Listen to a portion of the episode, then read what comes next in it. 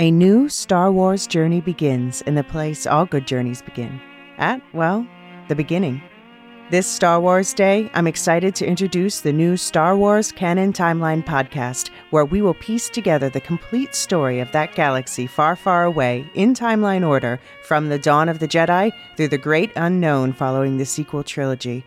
This is a podcast for both Star Wars superfans and complete newbies. Listen to the short intro episode now to hear how it works and what to expect over the coming weeks as we set the stage for the new television series The Acolyte, which we will be covering with weekly breakdowns. Subscribe to the Star Wars Canon Timeline podcast wherever you listen to take part in one of the most epic and expansive stories ever told, following all the twists and turns from start to finish. May the 4th be with you all, all month and beyond.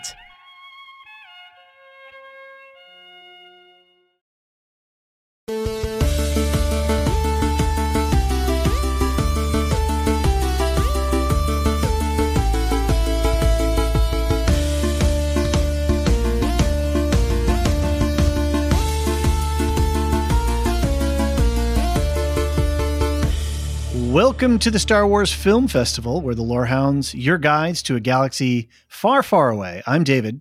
I'm John, and this is our coverage of the 2016 film Rogue One, a Star Wars story.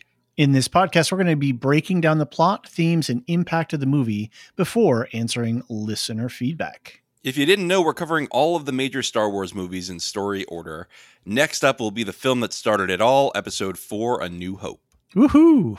So be sure to send us your thoughts and feedback about Rogue One, A New Hope, or any other Star Wars meta issues. Send feedback to Star Wars at thelorehounds.com or visit us at our website. And there you can use the contact form or voicemail feature.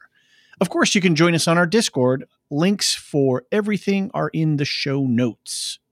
We will have updates about our programming schedule at the end of the podcast, as well as more info about our Patreon. Patreon's the best way to support us and our community of podcasters, and we offer some cool perks. You can get monthly or annual subscriptions, and your support goes a long way. We'll talk more about it at the end of the pod. All right, David. We've John. done this podcast six times now. This is, I think, our sixth episode. Mhm. We did episodes one, two, three. Uh, we did Solo. Mhm. We did the, Star Wars Holiday Special. Yes, which that's is right. absurd. Uh, so this is our sixth episode of this film fest. So I don't think we need to remind people our Star Wars personal histories. If you really want to know, go back to any of the other five pods we've already done. But Just know that John is a prequel apologist, and I'm an old school 77 adherent, diehard. no, I'm just That's kidding. I am a prequel apologist. Yes, you I, are. I, I, I am firmly in the I love the prequels camp.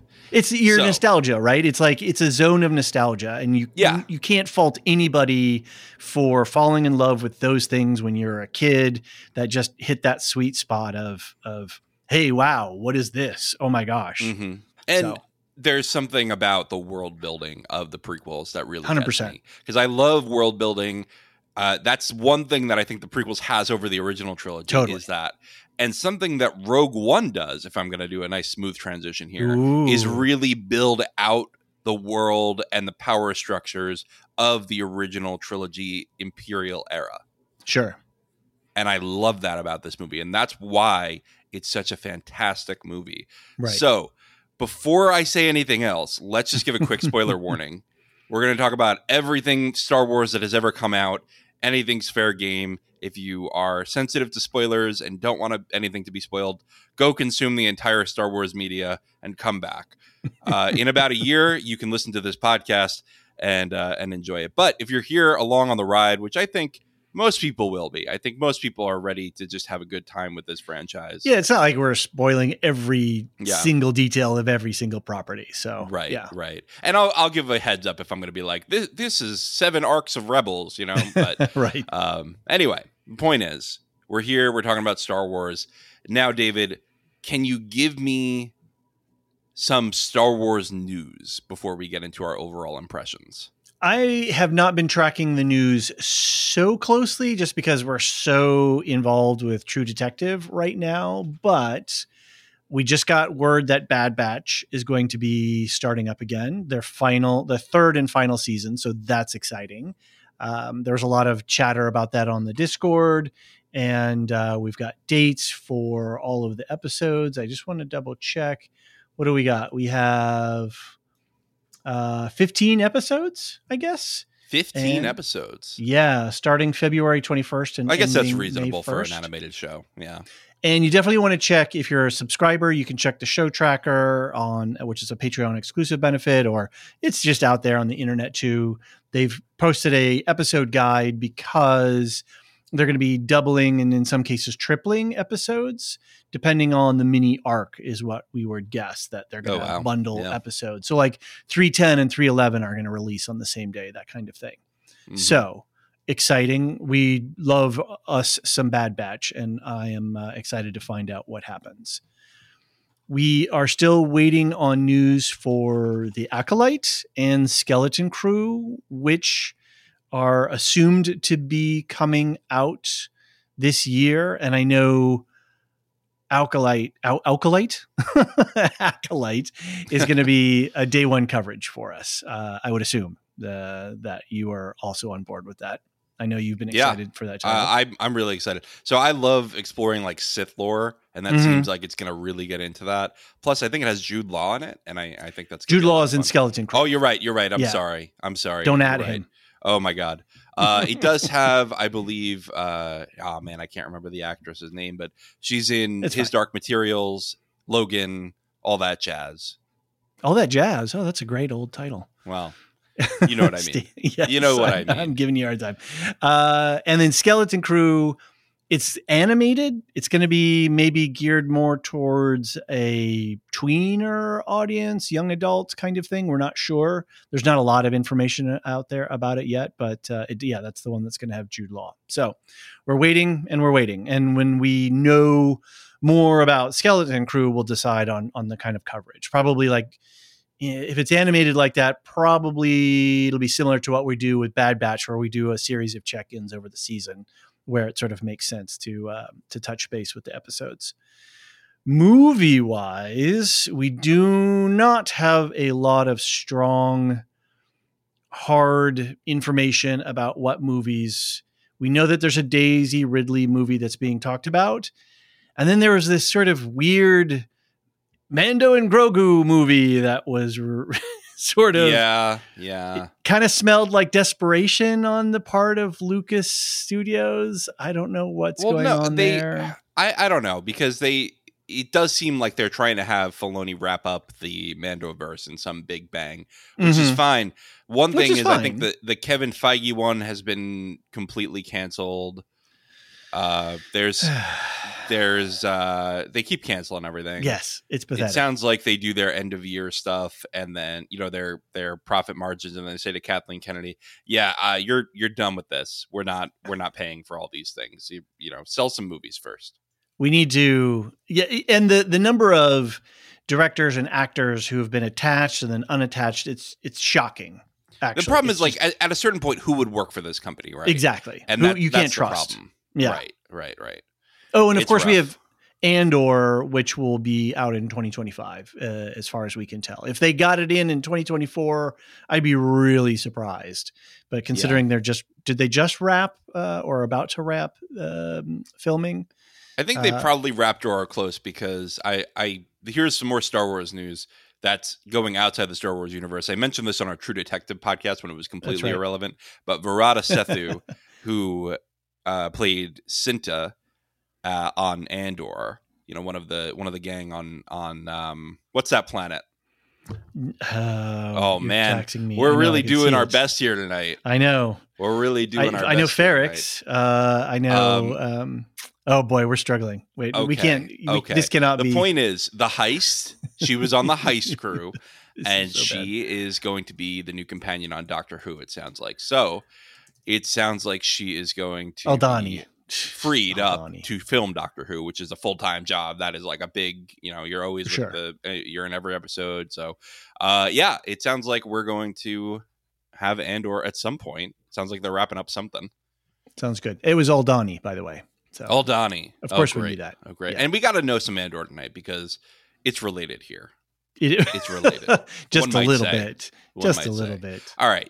That's enough Star Wars news for now. David, what did you think of Rogue One on your most recent watch? Can I plug one more thing No. before we actually get into it? No. I said no. oh, Go ahead. are you just saying stuff and then be you? I'm you just, it's I'm you just do making this- an exception here. yes, you do these. You say silly things and then you say something nice. Yes. That is your. You're a MO. gentleman and a scholar. Now just just go ahead. Go ahead. Give me the news. Lieutenant Colonel Matt Cavanaugh is going to be joining us for an interview to talk about Rogue One and all things military related to the Star Wars um, universe. I heard uh, Lieutenant Colonel Cavanaugh on uh, Maester Anthony's Electric Boogaloo podcast. I don't know if you've heard that episode, but it was fascinating. He um, Cavanaugh has edited two books Strategy Strikes Back How Star Wars Explains Modern Military Conflict, and Winning Westeros How Game of Thrones Explains Modern Military Conflict. And so I'm not sure how uh, Anthony got in touch with him, probably through one of the books, invited him on the podcast. They were talking a lot about uh, the, the military aspects of Westeros and Game of Thrones. It was entirely fascinating. I contacted Anthony. Anthony passed me the details. I've been talking with Matt, and we're going to have him on the podcast. And we're going to use Rogue One as an entry point to examine the all things military in Star Wars. I think Rogue One probably has some of the strongest military related themes in it. Um, just straight up, you know, a big part of this is about military, military industrial complex, orders, you know, uh, the, you know, the rebellion and all that kind of stuff. And so I think it'll be a really exciting conversation to have him on uh, on the podcast. I mean, he's basically written two books which are so parallel into the kinds of Yeah. things that we do where how do fiction and the real world interrelate and what can what can we learn about the um, real world through fiction and vice versa and i think it's going to be a, a lot Right. of fun so we're, we've got that scheduled for early february so probably sometime mid-february we'll have that out to everyone Cool. Yeah. Cool. I'm looking forward to that conversation. I got to read that book before then, at least the Star Wars one, because it sounds fascinating. yeah i i have not i don't think i'm going to be able to get to read them but i'm super excited to talk to him so I'm, I'm trying to be back on my reading throne Ah, right now, very so. I'm, I'm I'm doing a little bit of reading. I have to add that to my list now. okay All right. well you just just google for those you can find them they're they're available everywhere Cool. Yeah. David. you- Yes. Rogue One. I said Yes. give me your most recent impression, but I think maybe talk about the first time you watched it compared to the last time. Uh, let's see.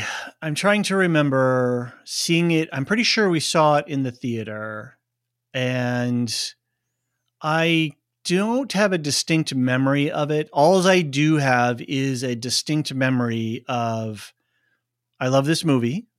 It is my Mhm. favorite Star Wars movie, and it has flaws, and there are Mhm. things that it could be it could do better, but none of those flaws take away from the the vibes, the enjoyment, the um, the just the the overall sense of dramatic stakes and the fact that this is a Star War, right? This is a uh, a, a rebellion and it's armed conflict. It's a it's a bunch of insurgents fighting a dominant power, and everything about it is very gritty and real. And I just love that. I, I love the the heavy hitting stakes of it. Um, I know Jyn Erso's arc. People complain about it, not because Jyn Erso, you know, there's a problem with Jyn Erso or the actor or anything like that. Just in terms of the way that the story got chopped up Mm-hmm. and and how Yeah. they present it. That she doesn't really have a full and complete arc where where Cassian Andor does. Yeah. Um, that's fine. And you know, and we we didn't get as much Forest Whitaker as Saw Gerrera as we wanted, and there's some weird things in there with the the pilot and you know that whole storyline. Mhm. Fine, there's plot holes, but none of the plot holes take away from my absolute adoration of this movie because it does something that no other Star Wars movie does, and is that it, except for the Andor TV show, which is that it it really puts a lot of real stakes on the table. Maybe 77 and Empire Strikes Back get close to that, Um, and I think probably that's why maybe Empire is a, a strong favorite for a lot of people. So yeah, I I just really enjoy so much about it, and I'm really I really wish what if what if um, Gilroy had been brought in earlier on this? You know, what if it was Mm. done a little bit differently? Yeah. Who knows? We can't say we have the movie that we have. Uh, I'm just glad that the movie we got was as potent a story and and visual uh, feast. I think it has one of the best star star battles or you know uh, starship battles in all of Star Wars. You know, the battle for the gate is just so Yeah. exciting and so compelling, and and having it paired or twinned with the battle on the ground and the way they do the editing that cuts back and forth from all of that, just that energy is is really. Um, just exceptional. It's it's what I've come. It's what I want from my Star Wars. Is is this Mhm. kind of stuff. So Yeah. Cool. Yeah. Cool. I, I would say that you like it. Would you say that? yeah, you know, it's fine. um, it's funny. I, I think I liked it better on my first watch. I, I still Uh-huh. really like it. Don't get me wrong. I, I've lost count of the number of times I've watched it. I- I'll, I I'll don't- add that in there. Okay. I think this was my third time watching it. Okay.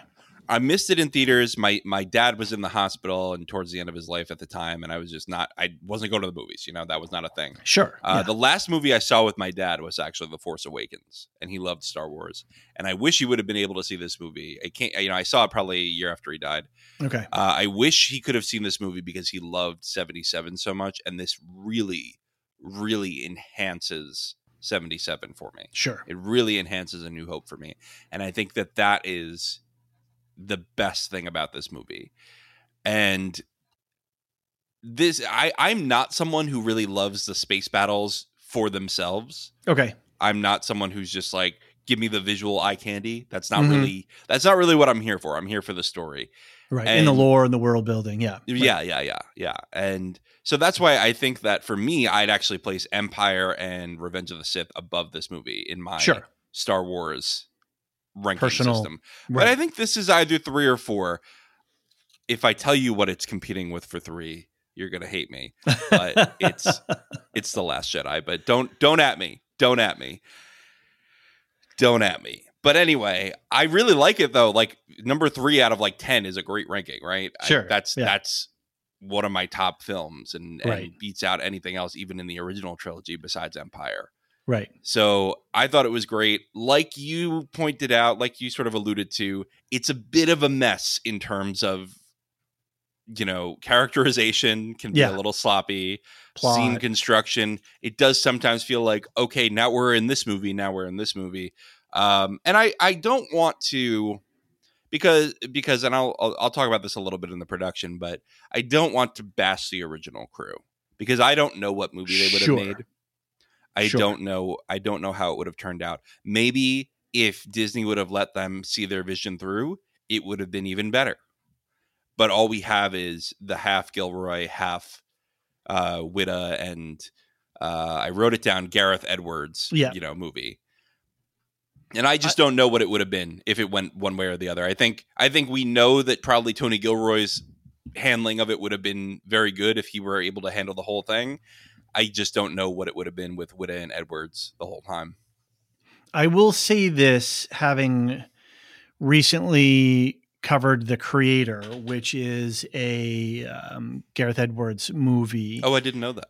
Yeah, and Elysia and Jean and I dropped a podcast uh, reviewing that um, earlier this year. Was it or at the? It was in, in the December. end of 2023. Yeah. yeah. it was just in December, and I will say that Edwards has a beautiful eye. He's almost a better cinematographer than he is a, a director because the story in that thing was I won't say a mess. I mean, I know he's not the lead writer either, so that's fair enough. But the yeah, the the story was not strong, while the visuals were incredible, absolutely gorgeous movie, really fascinating world building, and so I kind of feel like mm, maybe that's what we would have gotten in in Rogue One was some some dark stuff that had some thin story and uh, beautiful visuals. Yeah. So, but that's speculation on my part. That's totally speculation, and, and I'm Yeah. and I'm with you. I don't think we should get into a lot of bashing and just accept the fact that it didn't go well. They they were able to get a film on screen, huge accomplishment, and the film that we have is the one that we have, and we like it. We love it for all its flaws and strengths. I guess you could say. I guess that's my question is so this is one of two movies that has the a Star Wars story branding. This Mhm. and Solo. Which is Why really were both of these a complete disaster in production?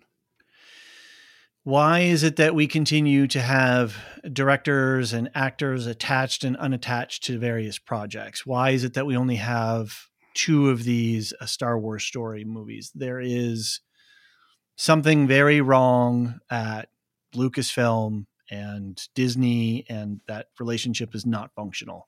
Yeah. Uh, the only thing that's functional is what Favreau and, and Filoni have been able to pull off on on television, which to some mixed results, right? Mhm. We had we had some great stuff and we had some not so great stuff. And and I'm loving the animated stuff too. I'll say that. Bad Batch is Sure. better than ever. Yeah, absolutely. Yeah, the animation looks great. I'm really looking forward to to season three. So, yeah, I, I think it just goes to the problem of the studio. How many? It was four billion that Disney bought Lucas for. I don't know. Yeah, like so there's pressure there to return on value, and I, I don't know. I think it's just it's all messed up. I've been thinking about it a decent amount lately of of that and even the video game industry. I don't know if you know, but it's really contracting right now. A lot of people got into gaming in 2020 during the pandemic when we were stuck inside.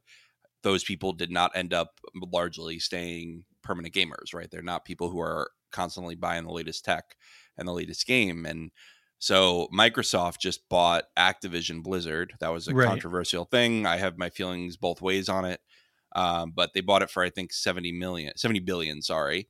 Wow. And they Wow. just laid off 1900 people. So it's right. it's Just before Christmas, right wasn't it? And what? And they, they did that just before Christmas, I think. No, they just well they they this is the second round of layoffs. Oh, They this some is before second Christmas. They round did some now. layoffs. Okay. 1900 right now. Oh man. Okay. Yeah.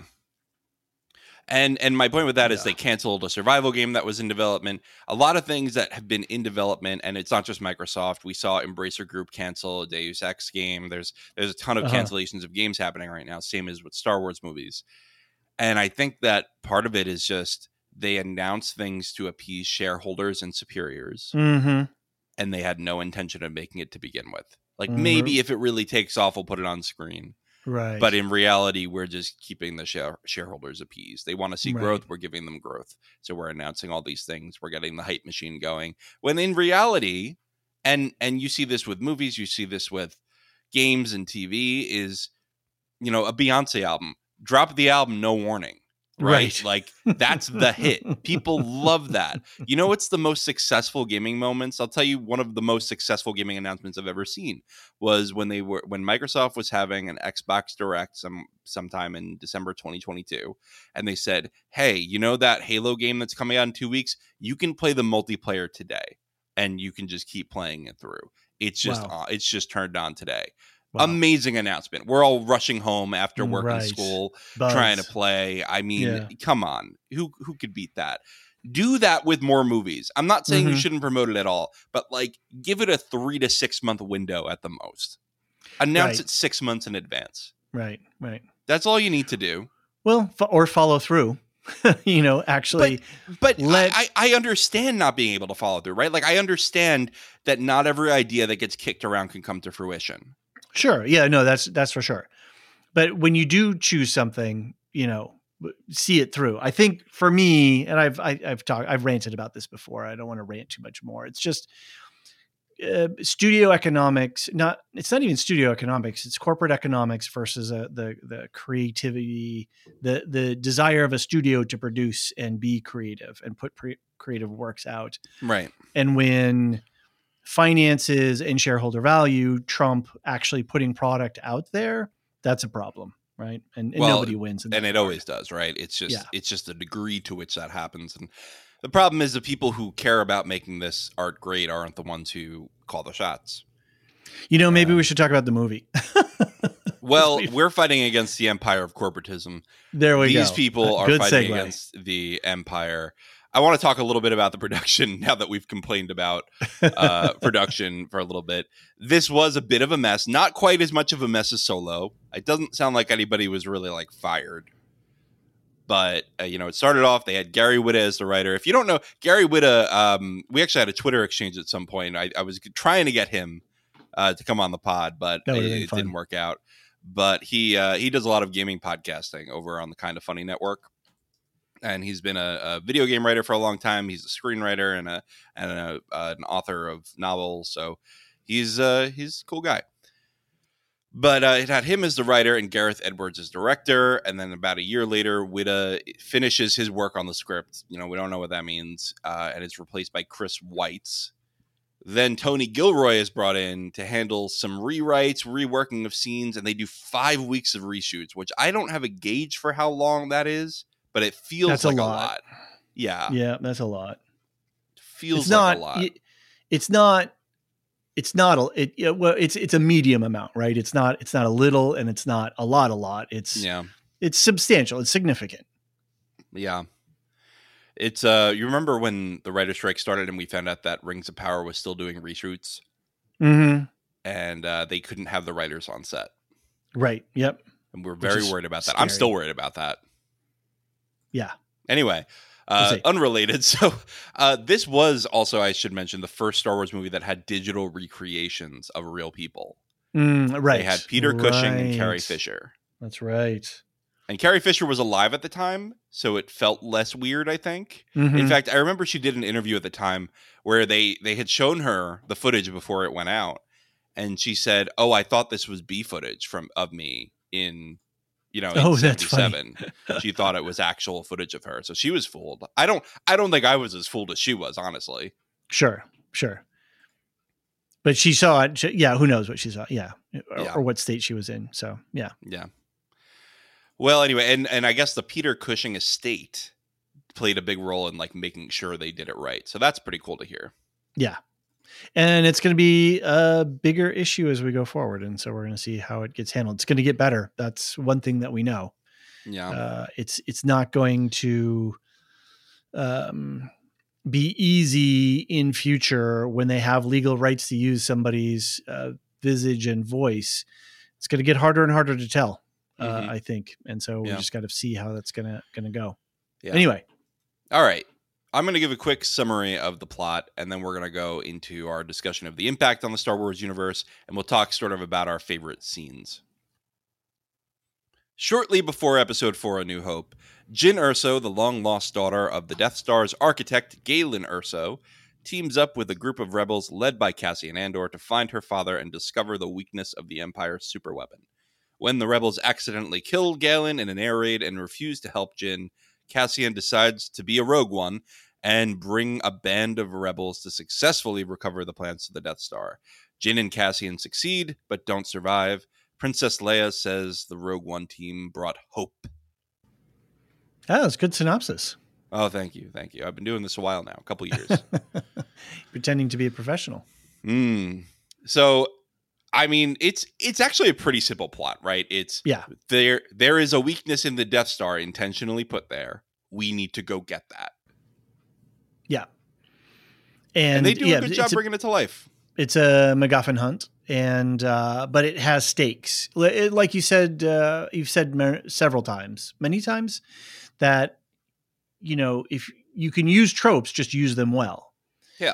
And and I think you know any any recycled plot line bits here in terms of MacGuffin hunts and uh, uh, familiar f- stories about families and and broken families um, that get reused. They're done so well here that you know by the end we really care for every single character and for mm-hmm. everybody who goes. And and I think this is one of the first Star Wars movies too, where all the main characters die. K2SO, yeah. Bodhi, uh, Chirrut Îmwe and Baze Malbus, you know, yeah, everybody, you know, so I think it, and they made me care for every single one of them, right? Mm-hmm. By the end, I was so invested that it, with each death, it, it felt um okay that like that for the story that that seemed logical that seemed right. I mean they're on the planet's surface they're outmanned they're outgunned and it's casualties are going to happen.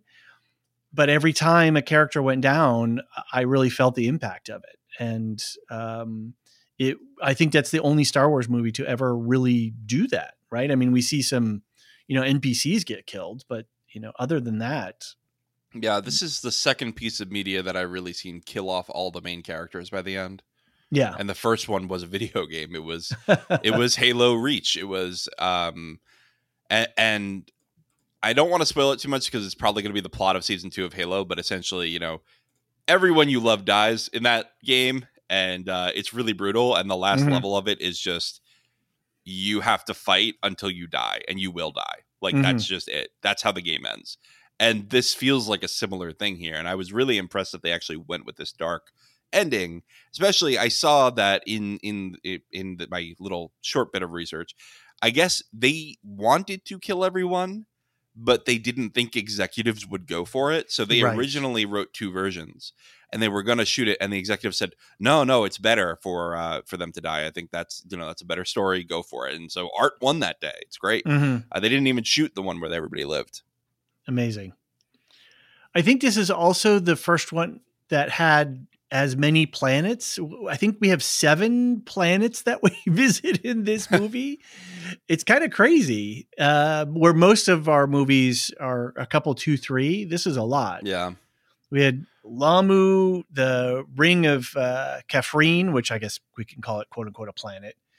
Wobani, Yavin 4, Jedha, Eadu, and Scarif. That's yeah a they're all lot of the place planet hopping for a Star Wars. And I think some people I've heard some mild kvetching about oh it's it's a lot to take take in, but this is a really big universe, right? It's a it's a, it's literally a, a ginormous galaxy yeah and it was kind of nice to be able to expand outwards again instead of just being on freaking Tatooine, you know. um, but to see a, a- wide variety of planets, and I, I I really appreciated that aspect of the of the movie as well. Yeah. I think my favorite part of the movie though is really the theme that it drives home, Mhm. which is is when I like Star Wars its best, which is Mhm. the tighter the empire tries to have its grip on the universe, on the Mm. galaxy, Mhm. the more it weakens itself. Mhm. So Galen Erso, he had designed the Death Star, and, and I it sounds like at the time that uh, Jyn is a child, probably somebody else could have finished it and it wouldn't have had that weakness, right? Mhm. But because these people needed to go hunt him down, kill his wife, leave his child for dead, he hated the Empire so much. He was ready to leave them alone the rest of his life. He would have just died in peace. Mhm. Because they tortured him so much and they tried to take a grip on his family and control him, he put in this fatal flaw. revenge. And he and he created, yeah, an, an outlet, a, a method for revenge, even if he wasn't going to live to see it. There's that, and and also Jyn Erso didn't give a shit about the rebellion. She yeah. didn't want to be involved at all, and that's you know it's it makes me sad because we can't go back and like have her in Andor because her story really begins at the Mhm. beginning of this movie. But man, she didn't care at all until her dad died, until she saw Saw suffering, and you know it took things happening to people she loved unnecessarily for her to really get involved. And all these people are being radicalized by this crazy fascist machine. And even the way that Peter Cushing, his character, I'm calling him Peter Cushing, uh, uh, Tarkin, how Tarkin is just abusing his underling and trying to take Mhm. credit from him. And, you know, let's not have any uh any sympathy for um Krennic Krennic. but still the way he he tries to undermine him at every time makes it so that there are more weaknesses right it makes it so that there are vulnerabilities because krennic is now trying to go behind his back I- It's really interesting that you point out the fact that if Galen Erso hadn't had a desire for revenge, this thing would have gone entirely a different way. Mm-hmm. That that his family is broken up, his wife murdered, his child, pff, who knows what, right? He he doesn't know until until he finally dies. That um, what if they had been able to scoop him up and and take them all away? Would he have had the same burning f- passion for revenge? I mean, talk about a goal oriented behavior, right? He had a really he had to work pretty hard Mm-hmm. to build that flaw into the Death Star so that it was undetectable.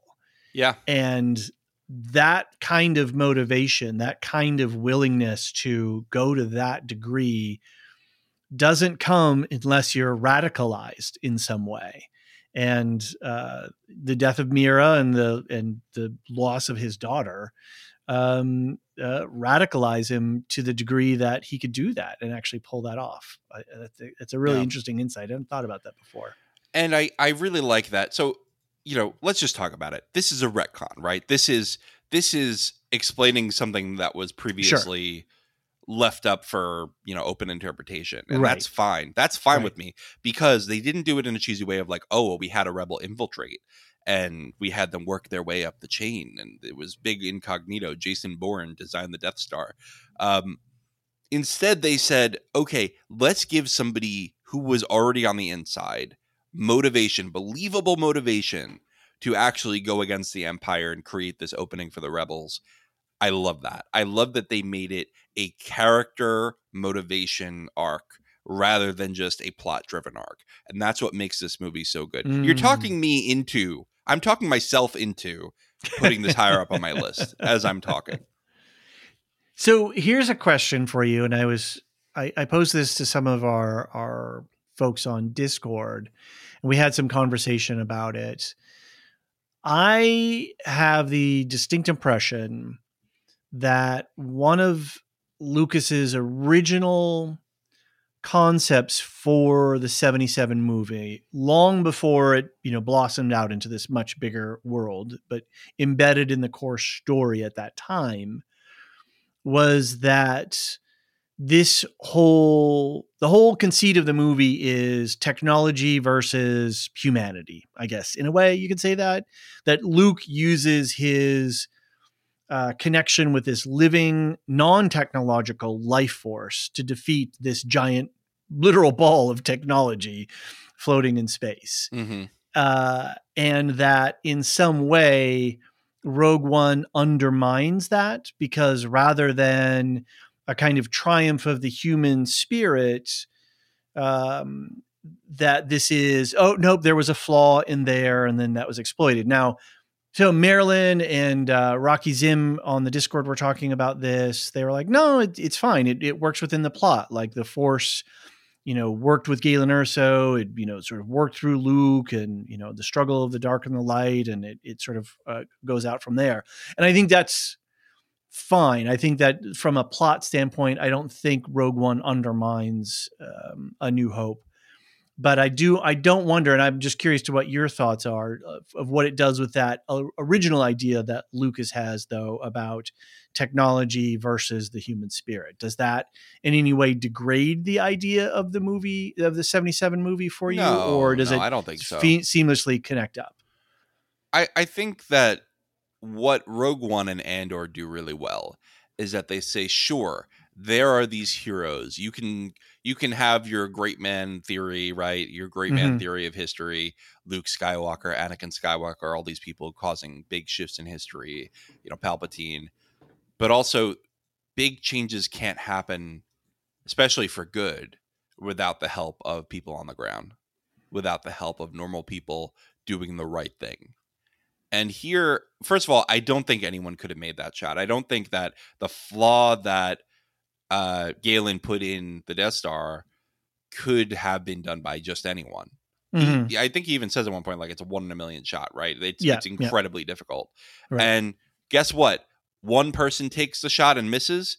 Yep. The Empire is going to put guards around there, and you're never going to get there again. You needed to have somebody really, really good for this. Mhm. And you can have both people be necessary, right? It can be a conjunctive solution, Mhm. not an either or. Sure, but that's that's all in the in the realm of the plot of the story, and I and I, I agree that it works. Uh, I, I I was trying to drive more at like what was Lucas's original intent with the movie, and what was he saying about the human spirit overcoming technology? I mean, Darth Vader is the embodiment of the he's a technological monstrosity, right? Mhm. And Luke is just a simple farm boy, you know, who uses his wits and uh, his years of shooting wombats in Beggar's Canyon to take down the Galactic Empire. Yeah, But, yeah, You know, but just this idea of of a mighty force being, you know, a David and Goliath. Uh, if that's Mhm. really, you know, what the story comes down to in, in a lot Yeah. of ways, at least in the New Hope. It's just that Goliath had a had a weak skull because somebody, you know, made it that way. Right. But I mean, you know, you have this use of technology for good when you have C3PO and R2D2 being sent off with the plans of the Death Sure. Star away Sure. from the Imperials, right? And Right. and had there been a living person on that pod, they would have shot it right. down. Yep, exactly. There's a I- whole I saw- scene like there's no life forms. I saw a Reddit post the other day that said, "What was the biggest mistake? What was the dumbest decision in all of Star Wars?" and somebody said, "Let it go. There's no life forms on there."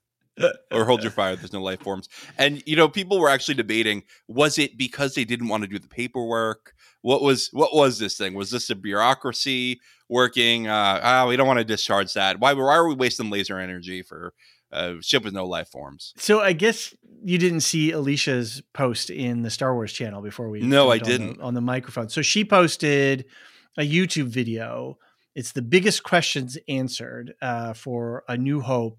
Uh, it's one of these YouTube breakdown videos that goes through all of these questions, and she posted it there because Marilyn had a big question: is how did the Empire find Princess Leia's ship if hyperspace tracking technology was not uh, available i- in the story at that time.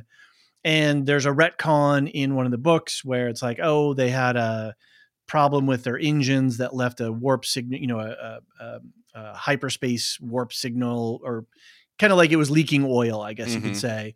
And they were able to track them that way. That's why we start with the, the New Hope with the Star Destroyer attacking her ship. Anyway, in that they that's one of the questions that gets asked is like why didn't they shoot that pod and there's apparently somewhere else something that's written maybe in one of the books about where the empire or oh, is it from the book i, I only caught the, this just briefly before we we got on the microphone but it's basically that the gunnery officer didn't want his kill ratio screwed up and that his promotion was, would have been Oh based on you know how well he was so if he had shot at something that didn't have a life form in it, it I don't buy a- this. I don't buy this. Listen to me.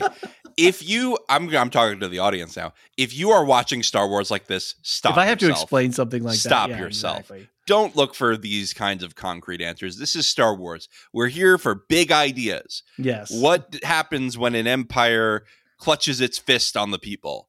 You Mm. get rebellion. That's the big idea here in this movie. That's what we're going for. Because tell you what, it, you're not going to get great answers when you start digging into details on this movie. Yeah the and, and going to that level of retconning is Yes. is uh is is stretching it really Just far just stop yourself. Sometimes Right. we don't need to answer the questions. yeah just hand wave it's fine it was 77 Yeah. we didn't know he didn't know what was going on Look, Anyway. if you're if you're reading Tolkien, sure, go dig up the answer. Ask us, Mhm. we'll dig up the answer for you. Uh, if you're watching Star Wars, there are many authors of Star Wars throughout the years. Some of it's canon, some of it's not. You, there's not going to be a satisfying answer to a lot of questions, and that's okay. um what else do we want to talk about Well, I figured we could talk about sort of our favorite plot points, our favorite Okay. our favorite arcs in here. So, you know, the major ones we've got, like you say, the the backstory, you know, the childhood scenes. right You've got the prison breaks and the rebels. Uh, you've got uh, you know, the Saw Gerrera nonsense. You've got the you know the big battle at the end. You've got the um, which planet was it on when they when they accidentally kill Galen eadu Eadu? Okay, yeah I can't keep all these planet names straight in this It's a movie. lot. Yep. But I think those are pretty much the few big plot points here. I would say that well, let me let me just caveat one thing too while I'm thinking about it. We, we were talking before about you know what movie got made versus what we had thought, and I just wanted to touch on this thing. The trailer for this movie, that to me is almost a movie in and of itself. So that's one of the things that I love most about this movie is just the trailer because Mhm. that movie I was really excited to see. We didn't get exactly what they had in the trailer. That's okay. It's almost like two different little things, but of all of the of everything that happens in Rogue One f- for all of what is produced out of it, I love the trailer. it's Yeah. so exciting. It's so dramatic. It's got great Saw Gerrera scenes, the klaxon sounding, all of that is just just really brilliant. Outside of that, I think I have to go with the battle for the Shield Gate, and I Okay. mentioned this before, mirrored with the ground battle on Scarif as the my favorite part of this movie because it encapsulates pretty much everything in this idea that um you know the the whole Cassian backstory that he's done all of what does he say? I've got the quote here. Some of us, most of us, we've all done terrible things on behalf of the rebellion. Spies, saboteurs, assassins. Everything I did, I did for the rebellion. And every time I walked away from something I wanted to forget, I told myself it was for a cause that I believed in, a cause that was worth it. Without that, we're lost. Everything we've done would have been for nothing. I couldn't face myself if I gave up now. None of us could. Woo! It's a great monologue. It is so good, and it mirrors uh, Luthen's Mhm. um, monologue in Andor, right? Yeah. It's this idea of of sacrifice, and I think that's what the the ending battle sequence in space and on the ground really represent is people sacrificing everything they had for this cause. Mm, their souls, really. That's that's the main thing that they're emphasizing. And then this idea that Saw tells Jyn, which she, you know, uh, says to the uh, the group as they're getting ready to go fight, one fighter with a sharp stick can take the day. So they're using uh, the advantage of surprise. They're not going in with a crazy tight plan. They're again, you know, another line they say, "Make ten men feel like a hundred. So this is all this really great military stuff you know they're they're disobeying orders they're they're gambling they're going for it they see a tactical advantage and and they risk it all and i think for me the way that the scenes are edited together the the way that the the space battle is a huge gamble, huge huge gamble. I mean the re- it's one thing to send maybe one u-wing and a handful of troops. It's another thing to commit the majority of your battle fleet to a toe-to-toe slugfest you know mm-hmm. over an imperial controlled planet right? That's crazy. And and that's the thing they pull it off. And in that that it's just a it's it's an amazing ball of of storytelling energy it's so kinetic it's so um it's so practical the the practical sets right being down on the where did they film it i believe they filmed it in the maldives right so they're actually you know the, they had a bunch of different filming locations, but I can, but I try to but for figure it out for you. Yeah, yeah. for Scarif, I'm pretty sure it was in the Maldives. Um, you know, running through the water and on the sand, uh, just just amazing. So the yeah, it was uh, it, it was just a, a really brilliant piece of storytelling. Uh, you can say what you want about the rest of the story. I think right there in in that bit is what makes this movie for me. I feel almost like a little bit of a broken record here. Oh, I keep that's all right. going around the same. That's all things. right. I, you know what? I think that Star Wars is best when you talk about it in big ideas and rather Uh-huh. than you know going nitty gritty. But um, unless you know you're doing a TV show, doing a scene by scene breakdown like we do for Andor or The Mandalorian. Anyway, point is, I would say I I actually really enjoy and and I think partially because space, big space battles are not really my thing, hmm but I really enjoy the whole gang assembling thing. Partially because I love I love a good assembling of the gang kind of thing in any story.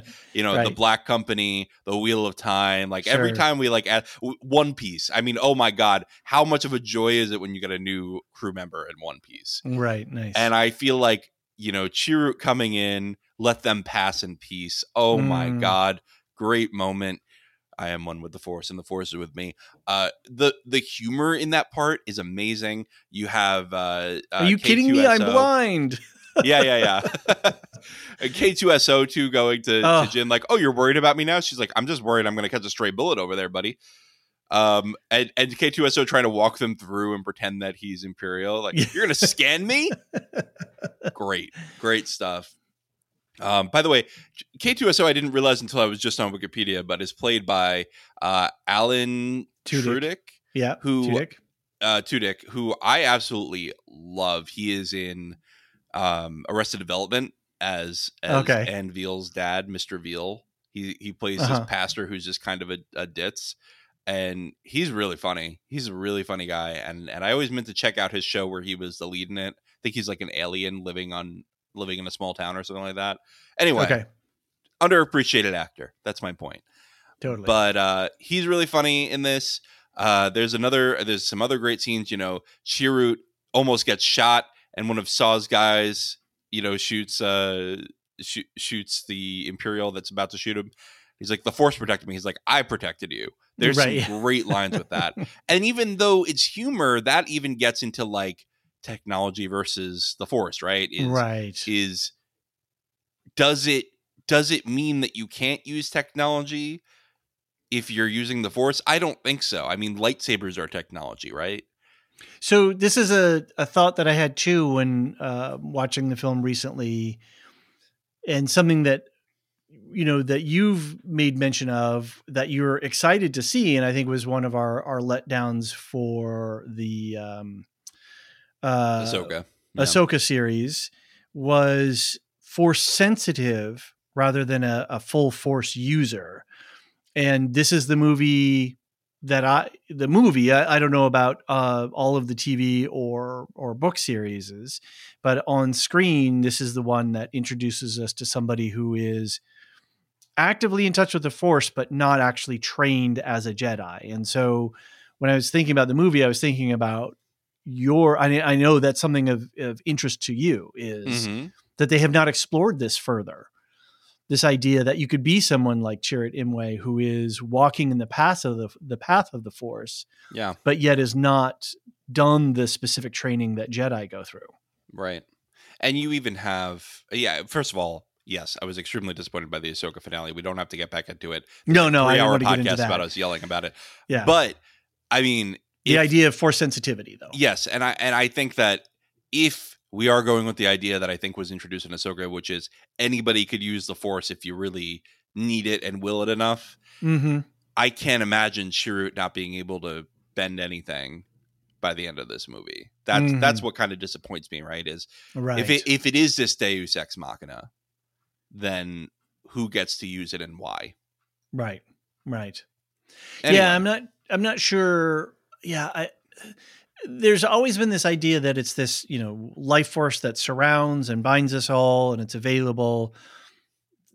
Then we got introduced this concept of midichlorians, and then you have some sort of genetic predisposition to be able to to use it, and mm-hmm. that gets messy.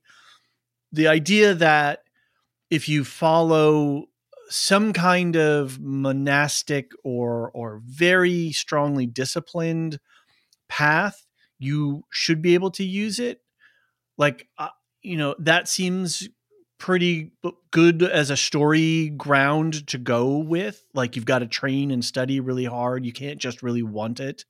Um, so i think they've really muddled themselves up a little bit in that regard uh, and especially with the yeah.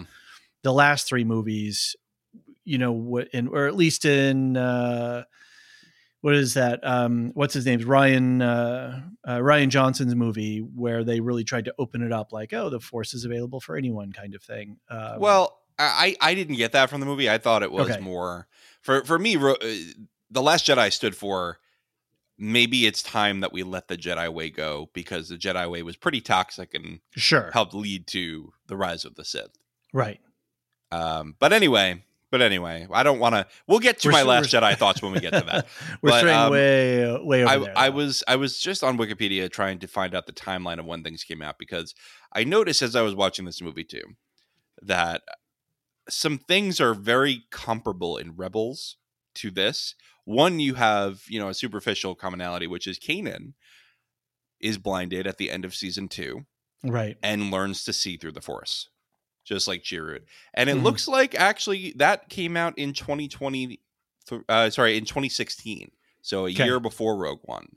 Okay. So, you know, I don't know how much was already written of Rogue One and how much they coordinated, but interesting to see Rogue One took something from Rebels.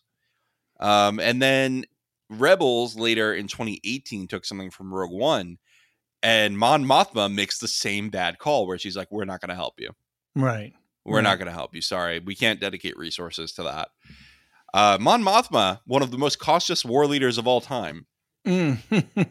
and and Ezra has to go rogue again and right. and take the the ghost crew and go save Lothal. Uh, so that's you know same kind of bit, same kind of bit there.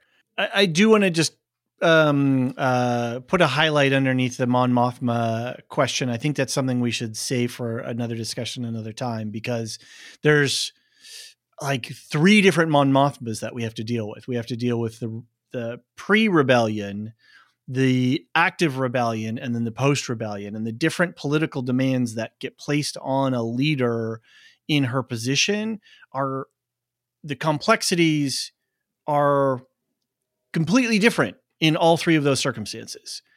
And and what's at stake and the decision making processes are radically different in in all of those. So i think mon mothma as a through line is an interesting conversational point. So just want to draw an underline on, on, that.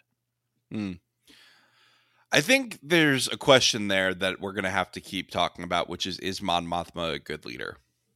well that's what i'm saying. She's Yeah, she's gone from in, through three different phases yeah, and each of those phases is a different set of complex uh, uh, com- yeah, there's a different set of, of, of circumstances and and in some cases a leader is good in one set of circumstances but not in others Right. right kind of a moses principle right like yeah.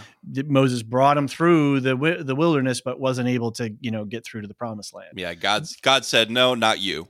Which is a little bit slightly different but the point is is like okay you he was good in this part but it wasn't good for that part Yeah, well, there's a lot of debate of as to why he was. I'm not going to get into Talmudic discussion right now. Don't bait well this me. is what happens on a lorehounds podcast Don't bait right? me. There's a lot of debate over whether when he said like, you know, I'm strik- striking the rock and now there's water, was that going too far? Was that sacrilege? Anyway, the point is, the point is, um, aside from Moses, I think that Mon Mothma did a really great job threading the needle throughout Andor season one. I don't know how Andor season two is going to go.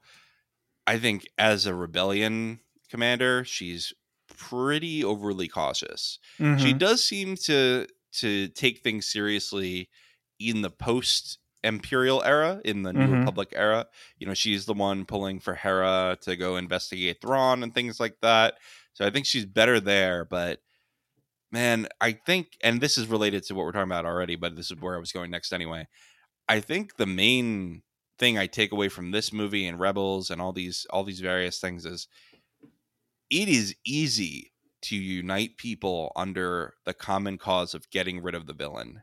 yep It is extremely hard to keep those people together after the fact. This is what I'm saying about Mon Mothma. Yep, exactly. Yep, totally. Because now suddenly, well, we get into what we saw. We we saw some in the um, uh, Mando stories and with the uh, Ahsoka stuff, which is how do we dedicate resources?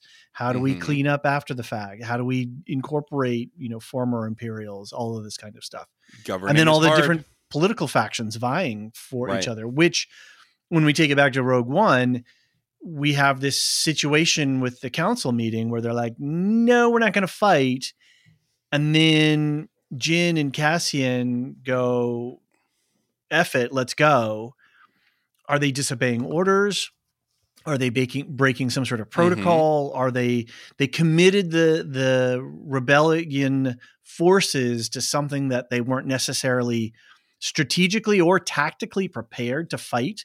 Did they Right. really have Right. the resources to do a toe to toe, you know, battle like that? They lost well, a lot of ships. Isn't that a line that I can't remember his name, but the senator who really hated Hera? Isn't that a line that he said to her at one point? This isn't a rebellion anymore. You can't just go off Yeah. with your ship somewhere. Right. Exactly. Which is what they do, right? They just go, no, we're, we're, we're out of here. And that's how we get Rogue One. They're like, you're not authorized to take off. And it's like, well, Yeah, but they do it anyway, and it's Yeah. fine because that's how rebellions work. And I think we also see this in real life situations, not just with you know violent coups and things like that, which you do see that happen in different countries. You know, a government collapses because it was being tyrannical, and the people rightly overturn it, but they have nothing to put in place, and it's it's really rough. I mean, we even saw that um, after the Iraq War, right? America really, you know, they took out Saddam Hussein and they really didn't have a good plan for right afterward. And we ended up stuck there for a long time and the people there suffered.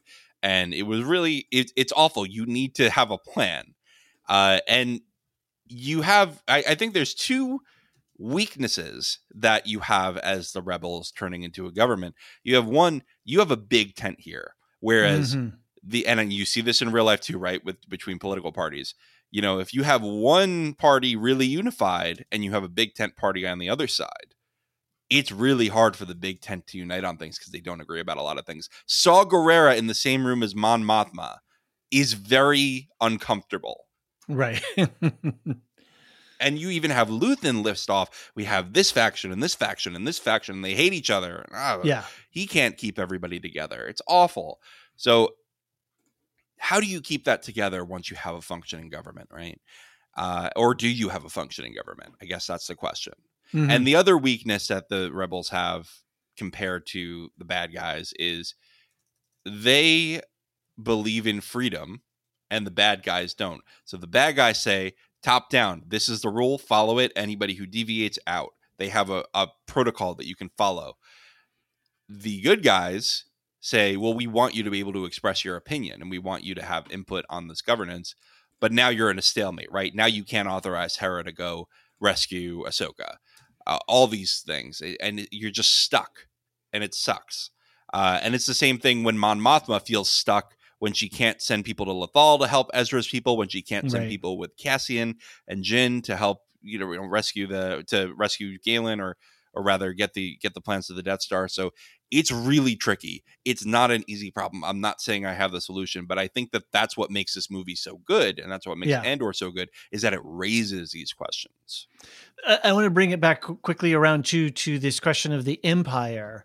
Something that struck me in this latest rewatch was the fact that Scarif and the the base on Scarif, where they store all their technical plans. I'm sure there's backups somewhere else. Uh, They can't be the only place, but you know, that's a significant resource. They have a significant presence on this planet, and they cut off that finger, hand, arm. I don't know how, how you want to scale that up, but the Empire is so willing to sacrifice its own resources to stop this rebel plan from happening. Yep. That's that's that's wild, man. That is just wild that you would take out a base as, as important as Scarif. Even if you have a couple of other data replicated centers around, still you're reducing your the redundancy of you know of, of your backup information uh, just all of that the the scale that the empire is operating at just must be huge ginormous for uh tarkin to go nope take him out you know Yeah. like just Yeah. wipe this problem just end of story we're just going to wipe this problem from from our uh you know from our from the board we've got other things to deal with Yeah. You know, there was another another thing that I wanted to bring in from Rebels Mm-hmm. because they there's a whole thing in Rebels, there's a whole arc where Thrawn is in Rebels quite a lot and he really wants to have these uh I think that they're called oh man, I'm not going to remember and uh I I, I think they're going to be called TIE Defenders. Okay. Maybe I'm wrong. Uh, no, it's not the tie defender. That actually got put into there, but there was a um, there was a really powerful TIE fighter, right? Okay. There was like a super powered TIE fighter that Thrawn was working on, and that would have absolutely decimated the rebel forces. They would not have been able to compete with that. The the X-Wings just could not compete with these TIE fighters. Uh-huh. And he said, This is where we should devote our resources. And Tarkin was favoring the Death Star instead. Right. So one big single point of the thing that is strategic in that it strikes fear in the hearts of everyone. Mm-hmm. And uh, it's a giant boot heel that you can move around to dominate, um, which is, yeah, wh- it gets taken out and then boop. well, there goes that idea, right? That's like, uh, I'm sure there's some sort of battleship references. I think there was who was it? Somebody had a, I think it was a, in World War One, a German battleship, or like this is the strongest battleship, and then they knocked it out, and that was like, oh, Mm. oh well. Yeah. Um, I think it's the TIE Interceptor, by the way. Okay, That is that is what I missed. But yeah, it looks like it basically, you know, it's it's pol- it's politics, it's pride, it's people trying to advance their own careers over others that makes the TIE Interceptor fail and fail Mhm. to catch on. Meanwhile, you have the Death Star, eh, like you said, gets taken out, and that's that. You don't have a Death Star anymore until, of course, you make the Death Star too, which is still a Yeah. silly decision to me. Um, one of the the most bizarre decisions I think in the entire franchise to make a second to- Death Star. right, right, right, right. You mean for the movie, for the movie's sake? Yeah, Yeah. like oh, you know what we'll do? We'll make another one. well, and there that that's getting into this whole idea of intertextuality and using fan service to drive the the plot and the story, as opposed to um, having the story naturally move forward in relevance to itself, as opposed to being toygenic or being Right. uh, uh, Right. fan servicey, right? And that's an interesting thing about Rogue One is, is there's a ton of intertextuality, right? There's a ton of stuff. There's the there's the guys from the cantina. Uh, I have their names written down here somewhere. I don't know if I can find them. You know, the guy that um, uh, Obi Wan cuts his arm off of when they're bothering Luke. Mhm. Uh, Dr. Cornelius Evazan and Ponda Baba. Uh, that's their names. There's that. There's all kinds of other stuff where Bea Arthur doesn't put up with that when she's running the cantina. I'll say that. no, right. I just wish I had a hole in my head that I could drink through. um, so that there, there's a there's a whole bunch of fan servicey stuff in here, but none of it ever gets in the way of this being a good movie. None of it gets in the way of characters perform, you know, going through their their roles. Even though with the Dr. Cornelius stuff, it's a little silly, and I certainly hope that those guys were headed for a shuttle right away, right? Because they had to get off planet real quick. Um, the uh, idea, though, that and this is something that I've complained a lot about when watching the animated stuff is, is that it's so fan servicey, it's so member berry heavy. But we had tons of it in this movie, but it never got in the way for me. So I'm not sure what that says. It- it- maybe I'm just so enamored by the story that I can overlook all of that that stuff. Hmm. All right. Well, I, I I think that I've pretty much said what I want to say about this movie. Okay. I mean, without doing a full scene by scene breakdown, Right, which would be and- a whole other podcast. Right, but I, you know, I, we- we were talking about this the other day, and maybe write in if you have thoughts. I think that we have better conversations when we don't tie ourselves to scene by scene. Sure. But, When we stick a little meta. but, but yeah, write write in if you have thoughts. Well, I think we're talking about doing a poll. We're we're talking about doing a poll for patrons. Right. Well, we do have a, a, a lot of people who did write in for this episode, so maybe we should uh, start talking about some feedback. Sure, but first, we're going to take a quick break.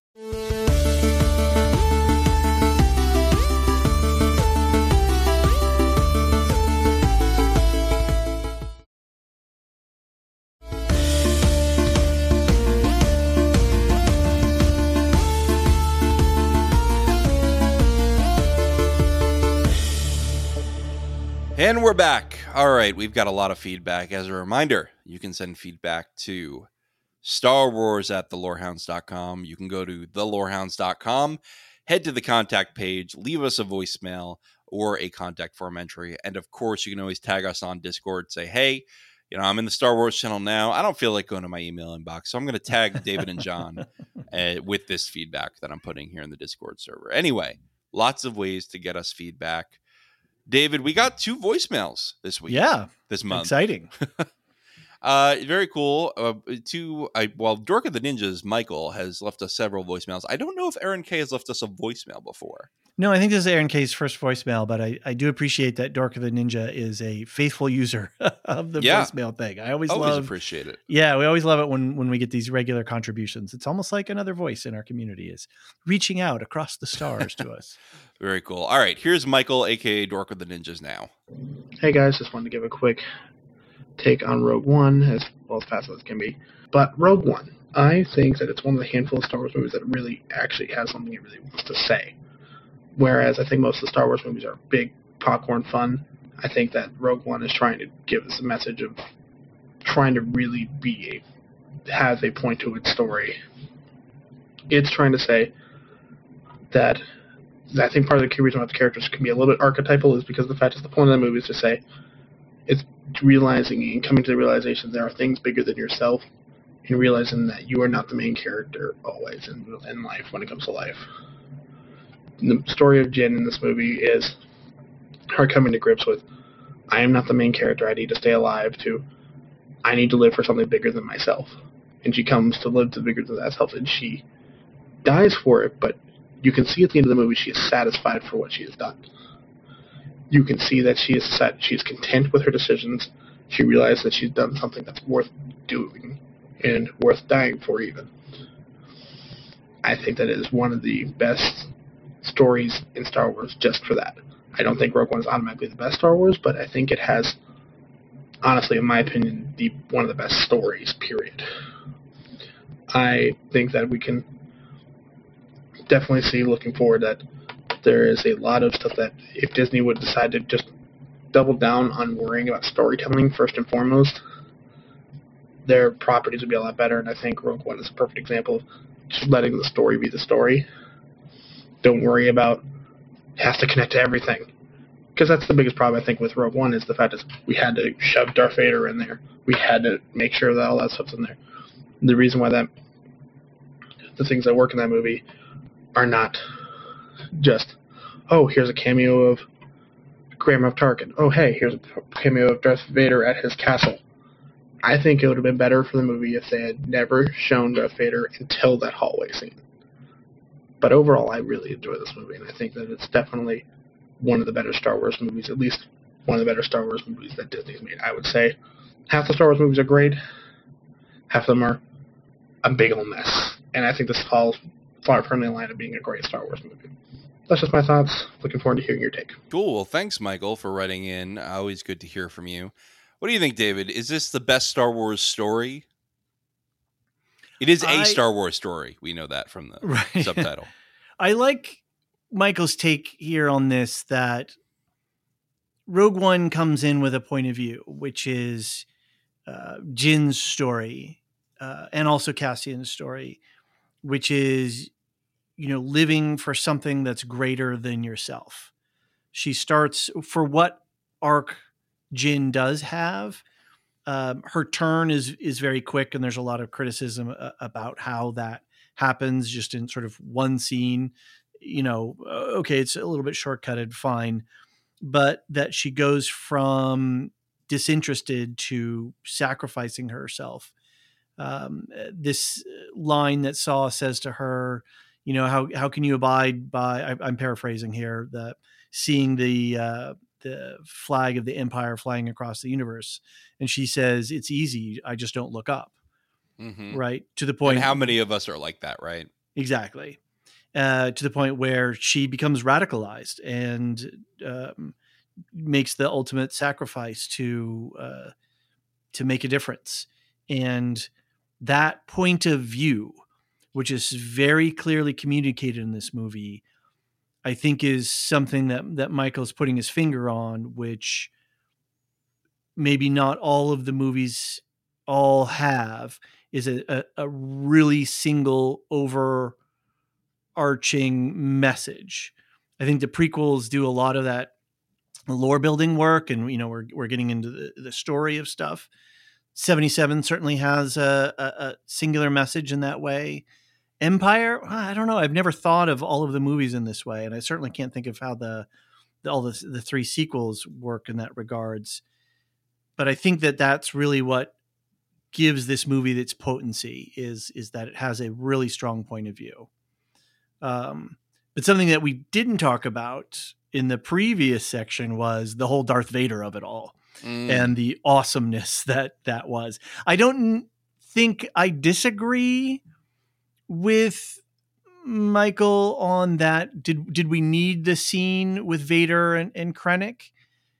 It certainly um, works from a, a, standard storytelling device where we've got to um, tease the audience that you know that something's coming. Um, so it doesn't detract from the movie at all for me. The ending scene with Vader is phenomenal. It is, I think, is it arguably the best Vader stuff in all of Star Wars? It's very good. It's very it's, good. I mean, I do love him menacing. Uh, I almost said Padme, Leia. Uh, you know, with the torture device. You know, like right. Well, that's when he's uh, he's got her against Tarkin there, right? You're yeah. a rebel spy, yeah. and yeah. yeah. Love it, love it. Um, and I love him in the interrogation chamber with her. I think that's great, Vader. Um, but this is definitely, I think, the scariest Vader is ever. The scariest. This is absolutely yeah. the scariest. They do a similar scene towards the end of um, the first Star Wars Jedi game that uh-huh. Brandon and I covered on Lorehounds Play. And boy, is it fucking scary. Like right. that Vader just in your face, solo against you, is terrifying. Yeah, right. And we forget that. We forget that if you're an average trooper, New Republic or or otherwise, or you know rebellion at at this point, and this big dude. I mean, sorry, I'm marker all this. Mm-hmm. I think we tend to forget that how scary Vader actually is. I mean, if you're just a regular trooper in the rebellion or in the empire or just anywhere, right? And this big dude with a cape shows up and he starts force choking you and throwing people around and throwing boxes around or whatever. That's terrifying. Most people in the universe have not experienced the Force, have not seen an actual Force user. They might have heard of the Jedi or seen one walking down a street one day, but to actually go like have one walk wrecking shop as he's walking down the the hallway of your spaceship and i think they they really deliver the terror, the abject terror that those guys were feeling in this scene, in the dark and the smoke and the alarms and uh, the red, you know, saber slashing around. There's even one great scene where he's got like one guy on the ceiling and just sort of does this little flick and cuts that guy in half as he's upside down. It's Yikes. like, wow, it, it really is. It, it really was a great way to end um, that part of the movie was was that scene. It really added a lot of energy and punch to the to the plot. Yeah, yeah, I agree. I agree. Thanks for writing in, Michael, or for calling in. It's a call-in show now. You know. All right, I'm to go on to Aaron K, who is a Dunedain for our Discord server. He's one of the mods. We really appreciate all your work, and we appreciate that you called in today. Hey Lorehounds, Aaron K here. I sadly missed the Rogue One live watch the other day, but I have some brief thoughts on the movie. Rogue One often gets labeled as the best Star Wars film of the Disney era, and I'm going to go out on a limb and say that it is the best Star Wars film, period. Certainly my favorite Star Wars film. I think that the spiritual aspects of the Force that it explores are really fascinating, and I want to see more of that from Star Wars in the future. The concept of the Force flowing through all living things really gets solidified in my mind in this movie. It's been the rhetoric around the Force for the entire series that it's flowing through everything, but we never really truly get to see that displayed until this film. The Guardians of the Whills give us a framework for how normal, non Force sensitive, Jedi adjacent individuals, or even just regular individuals, can become more in touch with the Force and use or be guided by it in minor ways. I think that this could have been a good framework for Disney to take when they were handling the Sabine character in the Ahsoka show, but they went in a different direction with that. This film has been made even better for me by the work done in Andor. I think that the way they've expanded on that character is really great, and it makes rewatching this movie so much better. Thank you guys for the great coverage, and I can't wait to listen to the Rogue One pod. Yeah, that's such a great point. Is this is really the we talked about it a little bit earlier, but this is really where this light force sensitivity shines. Mhm. And I wish we got more of that in Ahsoka, but we still have Rogue One. They can't take that away from us. And I think it's a pretty well. What is is Aaron K saying? The best Star Wars period. I I guess in would that be on screen, uh, animated television, movies? That's it, a- it sounded that's- like an overall to me. Yeah, that's that's pretty strong. That's really strong. I, I'm not disagreeing. It's it's. Uh, I don't know that I've ever thought of it in that regard. I mean, I I can think of my favorite, right, and that's a very idiosyncratic and personal feeling. But in terms of story construction and implication for this whole storyline, that's a, that's a pretty interesting thought. Yeah. I mean, to me, I would place Andor above it if I'm going for all of Star Wars media because Yeah, Andor has more room to breathe with the character development. And that's the best Sure. thing that this movie does. It's the best thing that Andor does. And Andor just has more time to do it. right. And it's got And it has 12 all Tony. Gilroy. Yeah. yeah, there's a consistency across of it. Yeah. Right. And it's uh, like I said, it's a shame we can't get that with Jyn Erso because her character development really begins Mhm. at the beginning of this movie, right? She didn't care. She didn't look up before this Right. movie. So we can't get that ever. Right.